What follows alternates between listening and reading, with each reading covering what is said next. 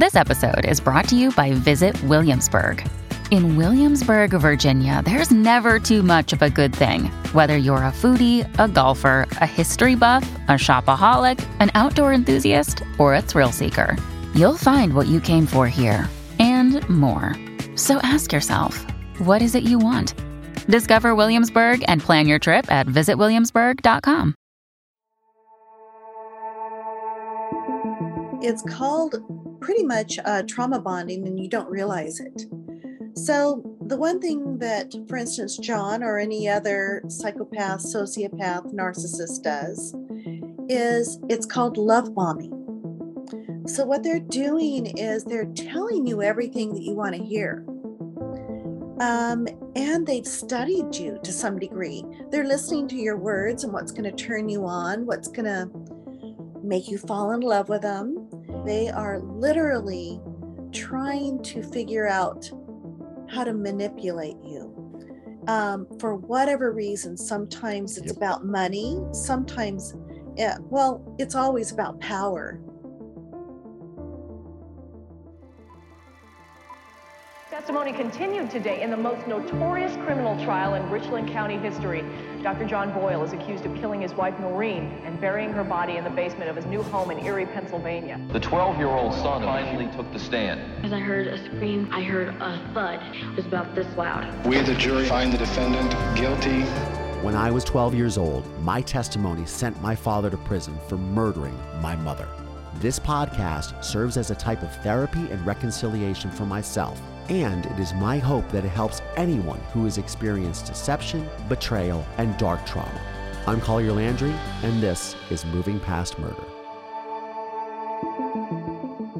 Hey movers, what's going on? Welcome back to another episode of Moving Past Murder. I'm your host, Collier Landry.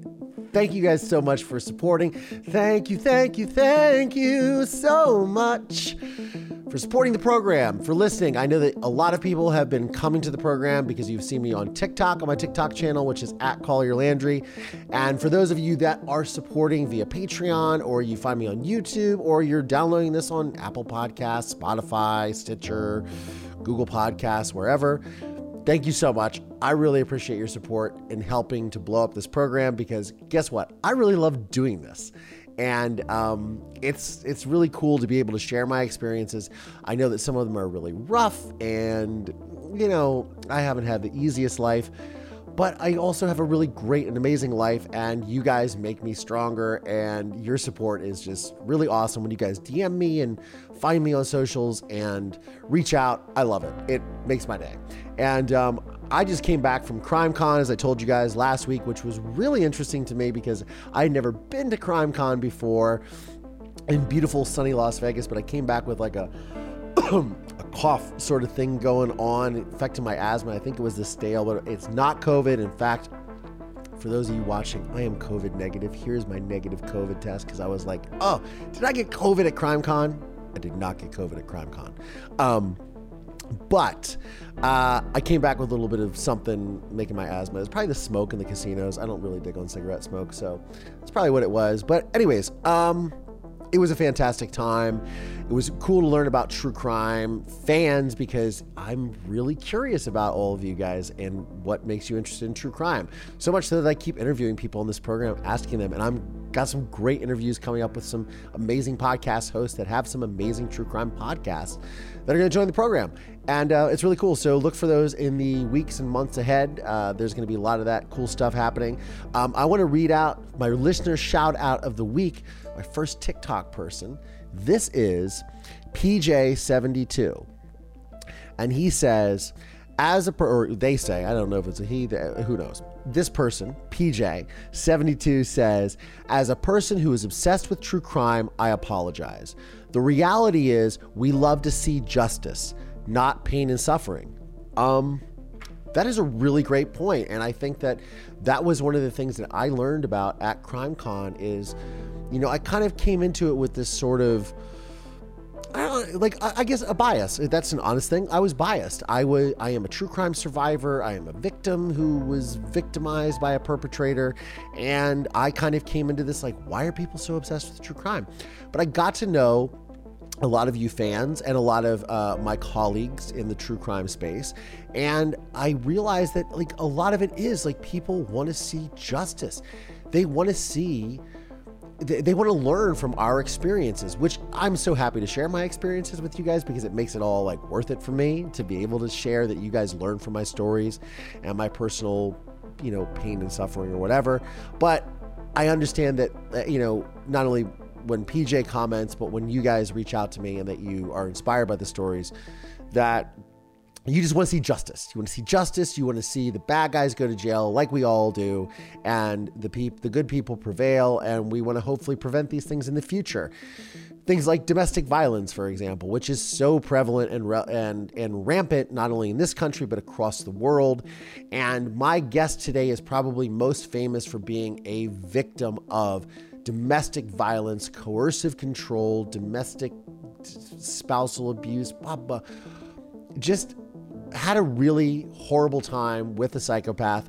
Now, we have had her daughter on the program. I am talking about Debra Newell, who is known to you guys and most of the world through the Dirty John series, which was first a podcast on Wondery and the LA Times, and then became a hit television show starring Eric Bana as John Meehan and Connie Britton as Debra Newell, which is kind of cool because if I was a woman, I would love to be played by Connie Britton because I love Connie Britton. I was really a huge fan of Nashville.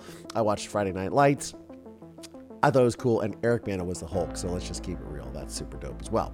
Um, and Julia Garner played Terra's character, Terra Newell's character. Anyways, I'm not here to regurgitate television history. What I am here to talk about is my amazing guest today is Debra Newell.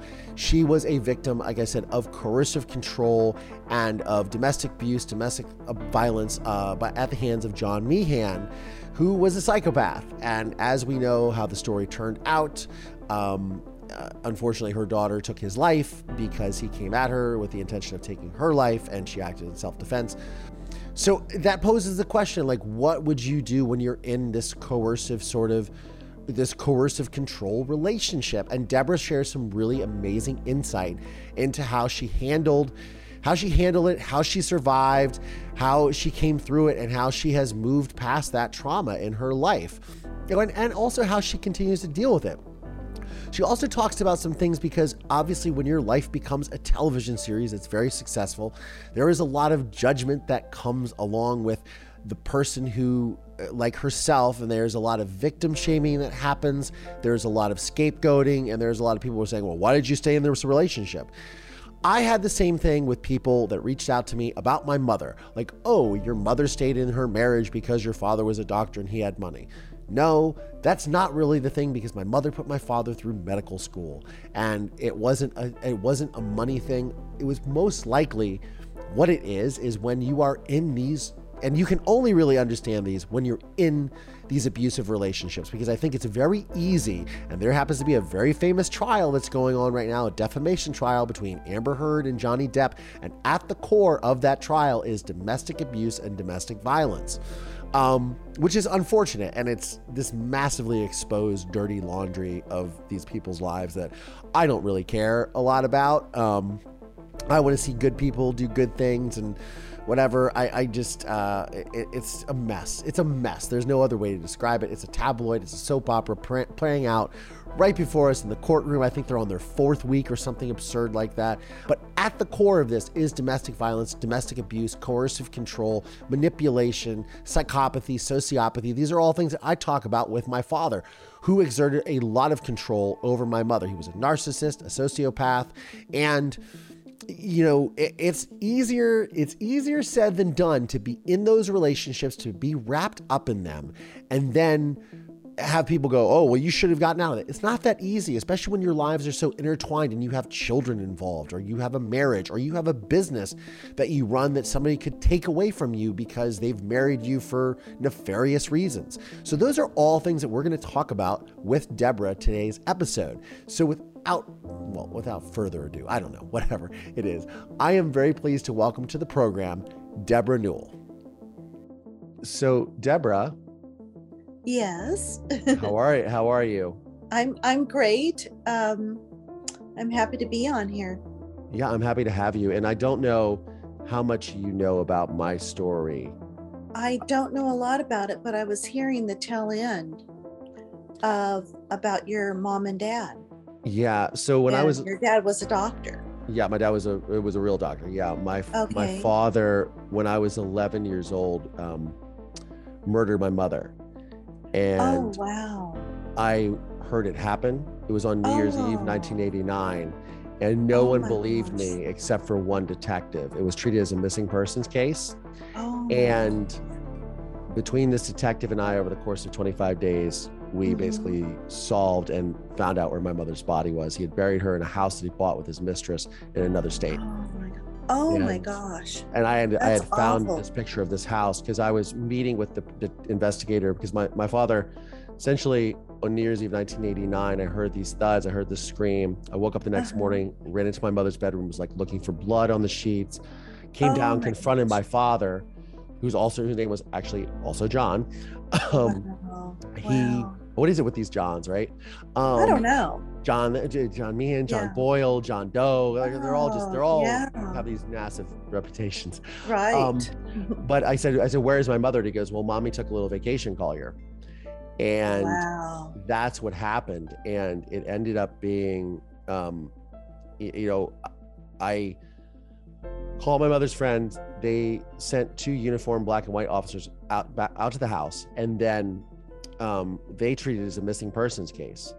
Wow. By the grace of God, this detective happened to see it because it was New Year's on, on ni- now 1990. It was January 1st, 1990. He saw this come through Right. across the desk. This missing persons case. The doctor's wife disappeared. Let me just, I don't have a lot going on. Let me just go check this out. Came to the house. I was able to pull him aside because my father wasn't home. And I said, I, I don't care what anybody says. My father murdered my mother. My mother's Wow. my mother is dead. She's not coming back. She didn't they didn't get into Oh a fight. gosh. There's none of this. Yeah. And I grew up in a very small town in Ohio. And because my father was a doctor, people like that don't get investigated. He, in fact, his Right. captain, his captain was very much like, "What are you doing? Like, what are you doing?" She they got into a fight. She ran away, and he's like, "There's something about this kid," and I was relentless, and, and I would have him come to the school while I was, you know, in school. And meet with me, and always, a- and to like update me on the case. I'd be like, okay, I'm gonna go home, and while he's not there, I'm gonna pull the bookshelf out and look for her body or look for her purse. And one day he went into the gas station and I opened up the little cubby hole in his truck while he was inside. I could see him. And I found a picture of a house, a Polaroid, and then I found another Polaroid of his of his girlfriend with her two Oh kids in front of a fireplace wrapped in plastic. I told the police about it. That's how they found the house, which was in another state in Pennsylvania. All this yeah, they keep Ohio. evidence. It's their trophy. Yeah. Yes. And then that's how I um that's that's how they caught him. And they found my mother's body buried beneath the basement floor. Oh my gosh. 25 days later. It was um, pretty crazy. So I was, you know, How old were you? Did you I say was- 11? I was 11, and then I was 12 when it went to trial. So I testified against the grand jury, you know, against my father at the grand jury. They Oh indicted him for murder because it was premeditated because he planned everything like months in advance. He bought the house, Yeah. he wanted to lower the floor. It was literally the Wow. largest, at that time, the largest murder trial in Ohio history.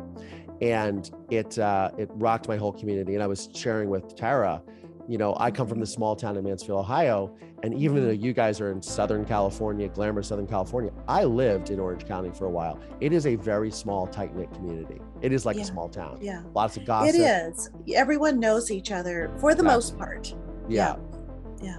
I have a lot of friends that live in like Dana Point, Newport Beach, Irvine, and Okay. the you know I know how that community is, and um, so yeah, I, t- I ended up testify, testifying at trial for two and a half days, and he's still incarcerated to this day. Wow. And one of the things I do, Well, good for that. I'm really happy for that, at Yeah. least. Yeah. yeah, Yeah. and one of the things that I was um, that I was discussing with Terra is on this on this show. I Uh-huh. have his letters over the last 30 years that he's written to me from when he was first incarcerated. Wow. And I read these letters for the audience. And there is so much that they can glean from this with the manipulation, the Oh, gaslighting, 100%. all, all of these things. And, you Mhm. know, when I think about things like coercive control, which is what you had, right. and I know that, you know, I, I came into knowing about the story through the television show only because I had friends that worked. I'm a DP. I had friends that worked on the show, and they were telling me, "Oh," uh, but I didn't know what it was about. Podcast. I didn't know any of this. And then I did a deeper dive. Uh, This was Mhm. just a couple of years ago, and then I, I was like, "Oh, this is a based on a podcast, oh, the, or LA Times story, this, that, and the other." Right. Right. I was like, "Oh, this happened in my backyard. I didn't even know." And it's um, it's I can't I couldn't help but when I would see it, and I was a big Nashville fan, so it started Connie started Connie Okay. Britton, so of course I turned Okay. tuned in just for that. But I, you know, I couldn't help but thinking a couple of things, and I was broaching this with Terra. okay. One is where I knew where it happened and the small town vibe, and I know that people out here, especially in that community, are very judgmental and very good at very good at passing judgment on others and and Oh yeah. like victim shaming and blaming and Right. Right. you know and, and so i think with yourself and this is what i want to ask you is for me you know my father is very good at victim shaming me so there are Oh letters really? and even as well, i had a stalker and even as Because you're the one that caught him. You're the one that saw through him. Yeah, and and he would have gotten away with it because there are the statistic I believe in 2020 was something like 45% of murders in the United States go unsolved. Right. Right. And then you have this you have this uh, with domestic violence and with things like this they just the, the cops just want to wash their hands of it. I mean look at the the, the case of Mhm. Robert Durst, right? oh so yeah. he was, you know, his wife disappeared in 1982 or something or 84 Mhm. and up until he died of covid a couple of months ago he was uh, set to go on trial for that finally Yeah. um to face those charges because she it was just Right. she just disappeared and it's a missing persons case and that's where these things go and one of the things that i think that and i know that you guys when when there are a lot of people that benefited from your story but one of the things that I really gravitate towards is the fact that you guys openly and honestly wanted to tell the story to have the social impact and to raise awareness for these types of things, you.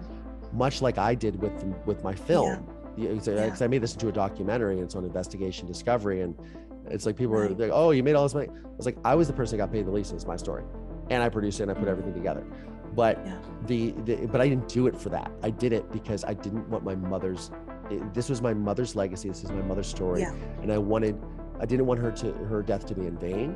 But it was also Right. my. It's the whole reason why I came to Los Angeles, California, is I wanted to do something with the story, and I wanted that voice to be heard. I wanted to impact people's lives and impact change, Yeah. and he and heal myself at the same time. And I feel like you guys did that exact same thing. I think that's what you have to do with it. Yes, You know. you you because that's how you process the trauma, right? Right. Right. Yeah. I mean, I think that you, you know, you, this is part of our process. And for me as an artist, it's a creative thing, right? For you as a, as a victim that had, you know, just this, I mean, let's forget about what happened with the drama with, with your daughter, Terra, right? And the, and the, Right. the, her, right. her, it coming to that confrontation, which was unfortunate for everyone, right? Oh yeah. Oh yeah. um just the fact that you had somebody like this in your life that was Mhm. you know enacting this coercive control and i'll be honest like i don't have exactly the best uh the best luck with dating apps myself so i'm in no way Okay, so uh-huh. i'm in no way So are you don't have- single or are you married? i am saying i am very much single um, okay. Okay. but I, but you know, making a joke, but the the, you know, you meet somebody, and you share your world with them. And I have Oh, I have dated someone who was a narcissist and a sociopath, and and went, or I don't want to say she's a sociopath, but she was a narcissist for sure. But did you figure that out at first? oh no, no, no, no! you don't figure exactly, because they're out. so good. Yeah. They're Yeah. so good. And then it's and then one of the things I was explaining to uh, my producer yesterday is they you don't see these things and Right. and then right. people oh well didn't you see it It- it's so easy for people to be the monday morning quarterback in these Oh, it, Oh, it's see hindsight. I mean, obviously, but they don't. They're not in it. The ones that are in it get it. or that Exactly. have been there. It, it's it's that's what it is. Until you've experienced it, you can sit on the sidelines and judge it. all they want. And so, Yeah. Why don't you, as somebody who experienced this, just th- this coercive control specifically, because I feel this is something that is so insidious. And like I said, when I read these letters from my father, Mhm. eh, the, the the audience really they just like thank you for reading this. I can see this in my own life. I see the way my father treated me, Yeah. or my mother, or my spouse, or my boyfriend, or the this person, this uh, you know ominous figure that has this control over them. They don't realize it's Yeah. happening, and then when they break away from it and they realize that this is happening, Mhm. this is when they go full on scorched earth. They're the Oh, wounded yeah. bird. Oh. They're the victim Uh-huh. and they come after you. Why don't you share with me because this is so important I feel for everyone to know. Why don't why don't you share for me what that's like and what, what that looks like? Well, it's called pretty much uh, trauma bonding, and you don't realize it. So, the one thing that, for instance, John or any other psychopath, sociopath, narcissist does is it's called love bombing. So, what they're doing is they're telling you everything that you want to hear. Um, and they've studied you to some degree. They're listening to your words and what's going to turn you on, what's going to make you fall in love with them. And so, what John did was he listened quite well the first date, and I'm thinking, wow, he's a good listener. and uh, pretty soon he's telling me how beautiful I am, or I'm an animal lover. Oh, I have, I had dogs. They were the, you know, so important to me. Or he has kids, daughters, and so he would talk about his daughters or the church that we both went to the same church. So everything was like, oh, okay, he's checking off that box. He checks off that box. And then he's funny. I love funny. Um, I love intelligence.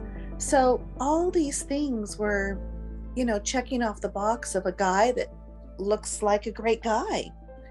And so that first date, um, obviously didn't end well, but again, he knew how to get back in. And I'm a very forgiving, probably too much of a pure heart where I forgive, move on, and, you know, it's okay. So what happened was when he he pushed to the lim- to the limit, and then anyway came back in the next day saying all the right things. So love bombing takes place. And then pretty soon they're doing all these things for you. So there's a little bit of a wow, this guy, you know, is going to the grocery store. I'm a busy woman. Um, bringing me flowers, um, going for walks, giving me massages. I mean, he's doing everything that how can you not fall in love with this person? So, so they're continuing this but so it's a dependence almost to wow this is so great how could i not you know want to be with this guy and then then they start the um, gaslighting where i'm not one to confront or to fight but he would start saying oh your kids uh, they're using you for your money so he would turn things around and make you second guess yourself. Sure. Thinking, wait, how come I no, I have a great relation relationship with my kids. I don't know what you're talking about. And say, nope, they did this, they did that, you need to have boundaries. Then it goes into isolation. Pretty soon he's saying, okay, I don't like that friend, or I don't like what she did. Um, pre- or honey, when are you going to be home? I miss you so much and you're like, oh, okay, I'll hurry home. And I'm a pleaser. So a lot of this, I, don't know if they see into this personality type or if it was just, if it was the perfect storm, you know, as far as uh, John's personality and my personality. But I mean, everything they do, they're making love to you several times a day. They're you know, kissing every inch of you. So, I mean, everything makes you just feel wonderful. But again, I'm a smart woman. I ran a fairly large design company. And one thing that somebody told me one time is you you go to work every day. You're focused on your work. You come home and then you enjoy your personal life, whatever that may be. That when somebody is um, a sociopath or a psychopath, which John ended up being a psychopath, they're studying you. They're trying to figure out their next move. It's it so the words that are coming out of their mouths is something where they are literally trying to figure out how to manipulate you um, for whatever reason sometimes it's Yep. about money sometimes it, well it's always about power It's always about Um, power. Exactly. yeah it's, not- always about power it, it's it, and I think it's interesting you said money because obviously you had you had some right and Yeah. and I think that people naturally go to that oh he wanted your money oh he want this it's not quite that simple like people's No. motives like it's very it's very easy to dis- dismiss it as oh that person did this for money that some people just want to w- just want that control that power and one of the things that i Yeah. remember on the podcast um somebody said something I- I want to say it was the prosecutor or somebody, you know, was was discussing John's the type of person that John is, right as some people are just born evil, and that was Yeah. one of the things that I realized doing pre-production for my film, The Murder of Mansfield, and I was looking for these, I was looking for these reasons of like I thought my father because he had molested my two cousins on my mother's side. Uh, About two years before he was arrested, which is why my Uh-huh. mother's side of the family abandoned me. They couldn't deal with me because I looked like my father. My father's side of the family abandoned me because I was testifying, and I'm the one that brought all this out. Even though my father murdered my mother, that was Wow. not a big deal to them, as it was me going against the family, if you will. So I think that, Wow. um, you know, I still don't have relationships to this day with these people, by the way. really these are like my godparents, and I'm I come from a Catholic home, and they just they just were like, "Eh, whatever. Mm, i'm And- sorry No, it's okay. It, it is. It's my reality, right?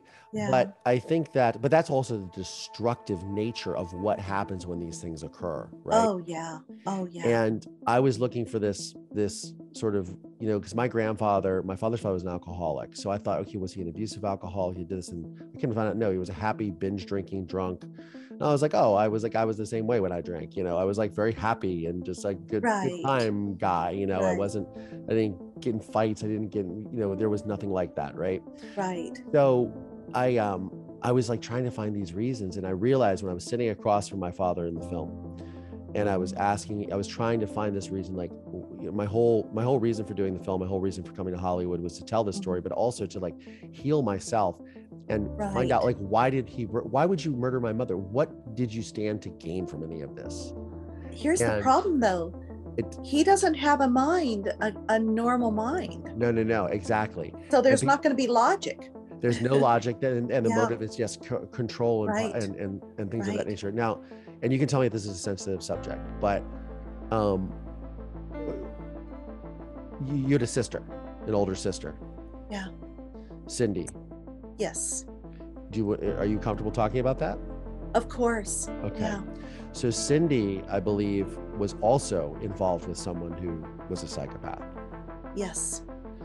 Um and i believe if i'm not mistaken your mother had testified at trial? Well okay. She testified because first of all we had no idea what was happening behind closed doors. And back in those days you don't talk about it. Of course. Clearly we now talk about it and it's it's great you know that the me too movement and everything else we're we're sitting there really discussing about what happens and you know the impact. Yeah. Anyway so uh cindy was married to a man um that acted you know he was charming. He was he acted and doted all over my sister. So my mom was only seeing this great guy she wasn't seeing what was happening behind closed doors. And so when she testified she testified about uh, billy being a good dad a, a good husband uh, supposedly a good person because that's what she saw. Hmm it wasn't that she was dismissing that her daughter had been murdered. She, because that, she still has cried about that, you know, missing her daughter. That's her daughter. Yeah. So I don't think that they look at the whole picture when they talk about that she defended him. Um, there's a lot more to it. Sure. So, And yeah. I think it's and and and I'll go one step further. I think it's a testimony really to how good these people are. Oh, 100%. How much of Yeah. master manipulators they are Oh, to the point that your mother Mhm. testifies on his behalf at a trial Right. of the murder Yeah. of her somebody who murdered her own daughter. Right. And I think that like when you know I think about that, it, it Mhm. gives me chills Oh, yeah. and I can see again, you know, there's this, whole- there is this, people are very quick to rush to judgment and very Right. quick to victim shame or very this. And my victim shaming came in the form of my father who would send me these letters shaming me, Right. you know, even as recently as last year, 2021. Really? I had a stalker and this stalker reached out to him in prison. And he said, Oh, Collier's exploiting his trauma and victim. You, you know, he's he's a trauma victim of his own thing. This is my father who murdered my mother when I was 11 years old and all this. He still holds Wow. this animosity, this anger towards me for going to prison for something that he did. And I was reading a letter on the, the one of the previous episodes that I recorded. Um, well, when it comes when this one comes out, it'll be a previous episode. But I recorded it last night. I was going through this letter he sent me, you know, four years after he was in prison, and basically doing this whole, like you said, love bombing, right? So he's, he's Right, talking about like right. he's saying all these, oh, you're so handsome, you're such a, your mother would be so proud of you. I'm so proud of you. Oh, you're going to homecoming with this girl. You'll have many, really Uh-huh. like being this father, and then he slowly over the course of like three or the, the turns it to how how I need to watch out for myself, and then he, they build this narrative, they construct this narrative. Oh, yeah. into like yeah. how he's innocent of the crime, how I Uh-huh, shouldn't be uh-huh. ashamed because he didn't do anything wrong, and just Right. all these things, and how I need to be diligent, and how there's all these clues and these attorneys he's working with that he he was you know falsified and I mean all just this absolute sheer lunacy that these people Oh, yeah. do, and they're yeah. so they're so good at it They're My- so good. Yeah. and people don't under you do you do not understand because I, i'm sure that they were like oh oh well yes you were you were wealthy in orange county and you just wanted a man and you wanted this and that and it's like no i was a very intelligent woman who built my own business and had my own life and had my own children Right. and and i'm not i'm not some dummy that was desperate for a man no, i was not at all. I was somebody Yeah. who who who was preyed upon. And Yeah. and it's and I think that one of the wonderful you mentioned the Me Too movement and things like that is and one of the things that I feel good about this program, about what we're doing, what you guys are doing, is the more we discuss this, the more awareness Yes. we create Yes. so people can Yeah. recognize these behaviors so they don't become like that.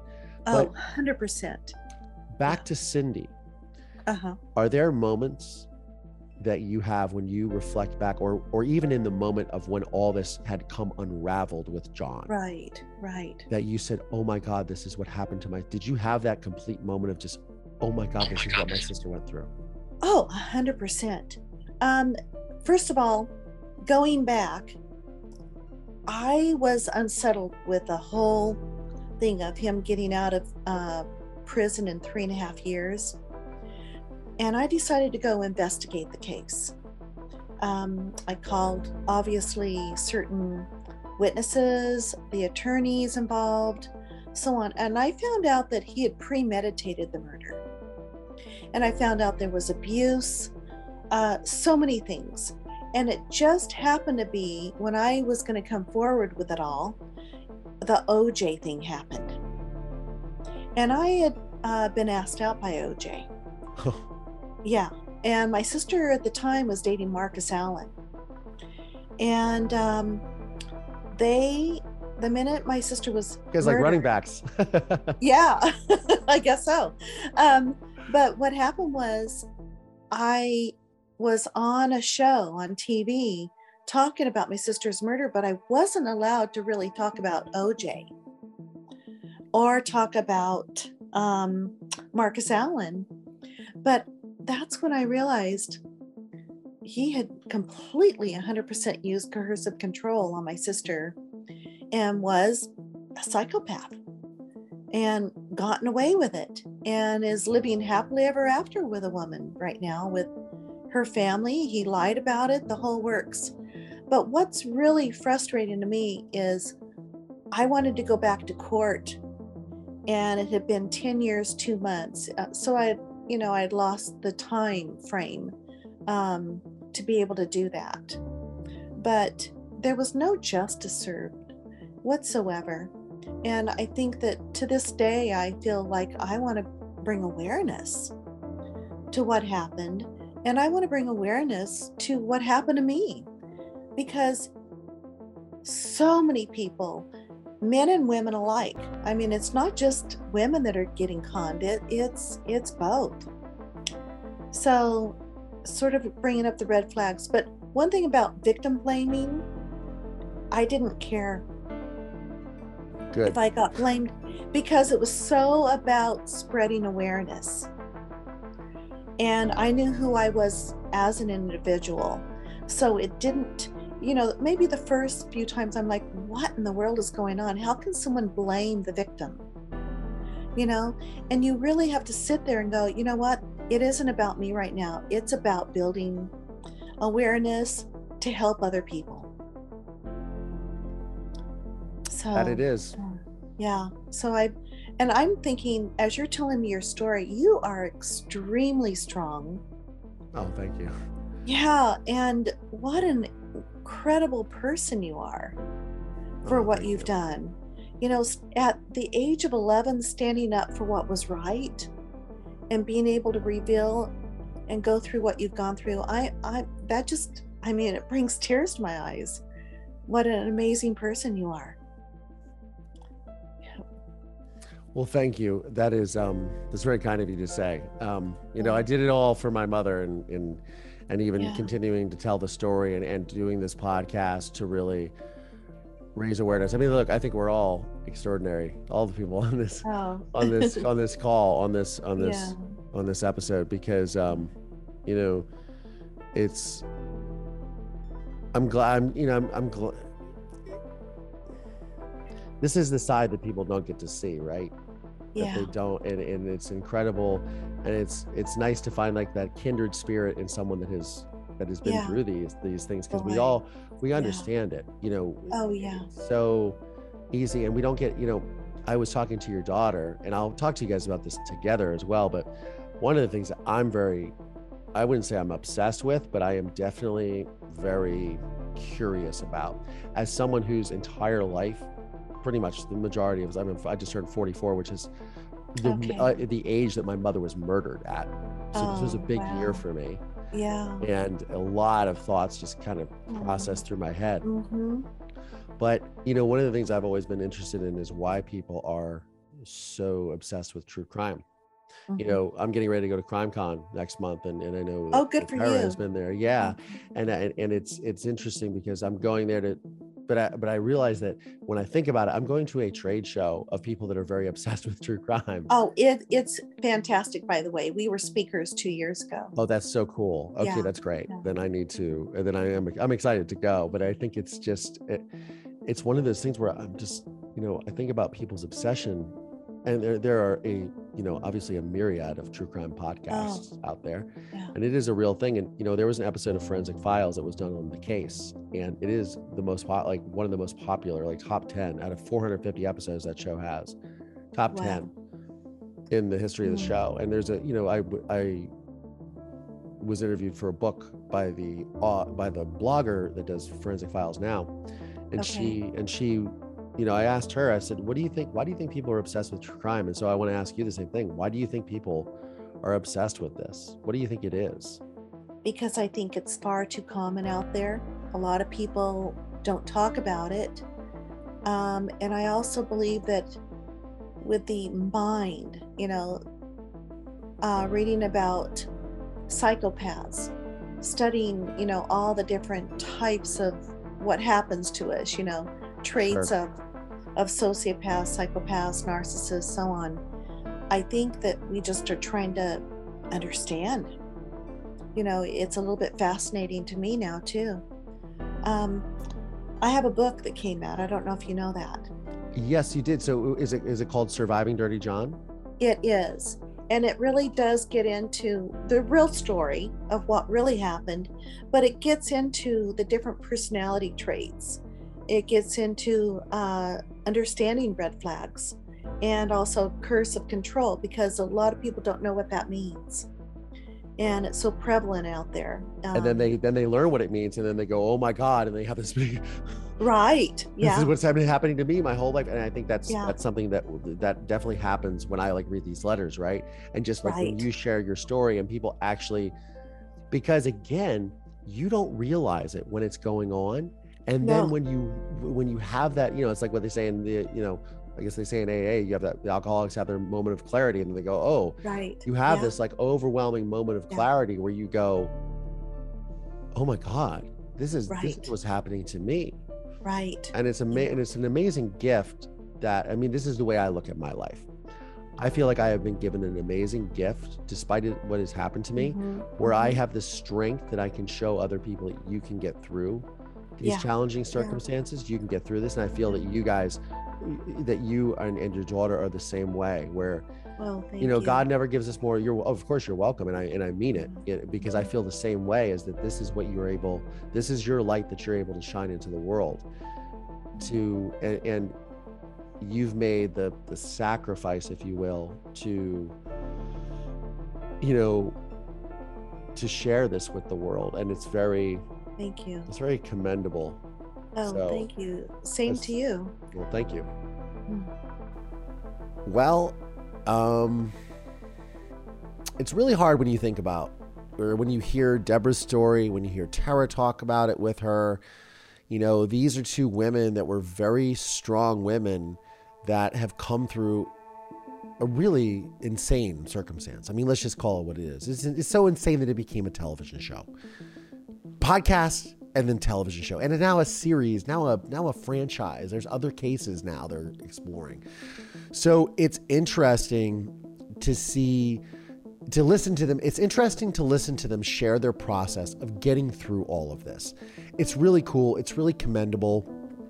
Um, and and all they wanted to do at the end of the day is share this story to better help those that are suffering domestic abuse, domestic violence, coercive control when you're in these abusive relationships. And I again I've talked about this ad nauseum on the program, but everybody coming through COVID, like you were stranded with someone, essentially quarantine. People were quarantined with people that they didn't really know, and then they got to know, and they were kind of like, "Oh, this is my spouse or domestic partner, or this person, or this is my husband, or oh, well, spouse, I guess, or wife, or this is my person, or my father, or this, that, and the other."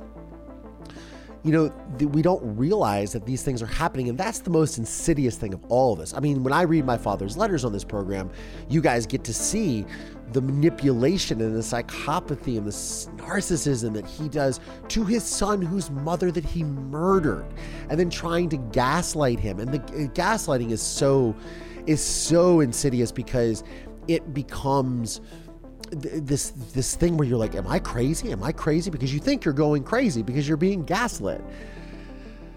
It's a lot. It's uh, you know, it's a lot to hear their story, but kudos to them for telling their story to raise awareness for domestic abuse, domestic violence, coercive control. Again, I'm repeating this over and over again, but mad props to Debra, to Terra for telling their stories, for having the courage to do that because not a lot of people do. And hopefully, their in store, their stories, my story, us sharing these things personally with you guys it helps you guys that are moving through this own trauma in your lives and knowing that you're not alone in all of this. I mean, that's the thing at the end of the day. It's why I made a murder in Mansfield. It's why I do this program.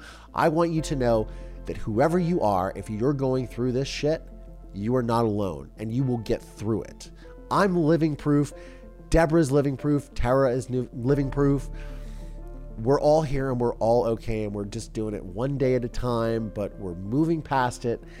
And that's what it's all about. So you two will be okay. And just know that. That's all.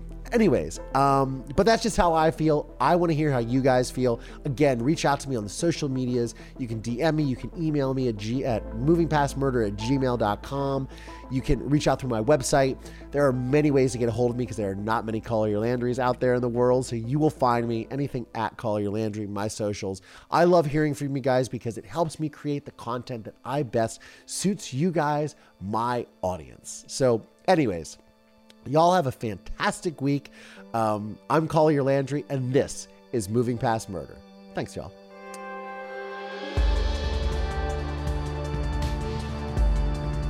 This podcast is made possible by support from listeners just like you. Please subscribe via Apple Podcasts, Spotify, Audible. Find us on YouTube, youtube.com forward slash Collier Landry.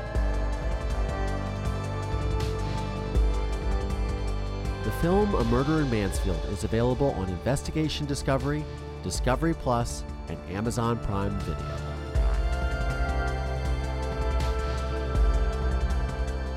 This podcast is a production of Don't Touch My Radio in association with RSA Entertainment. Please visit mpmpodcast.com to show your support today.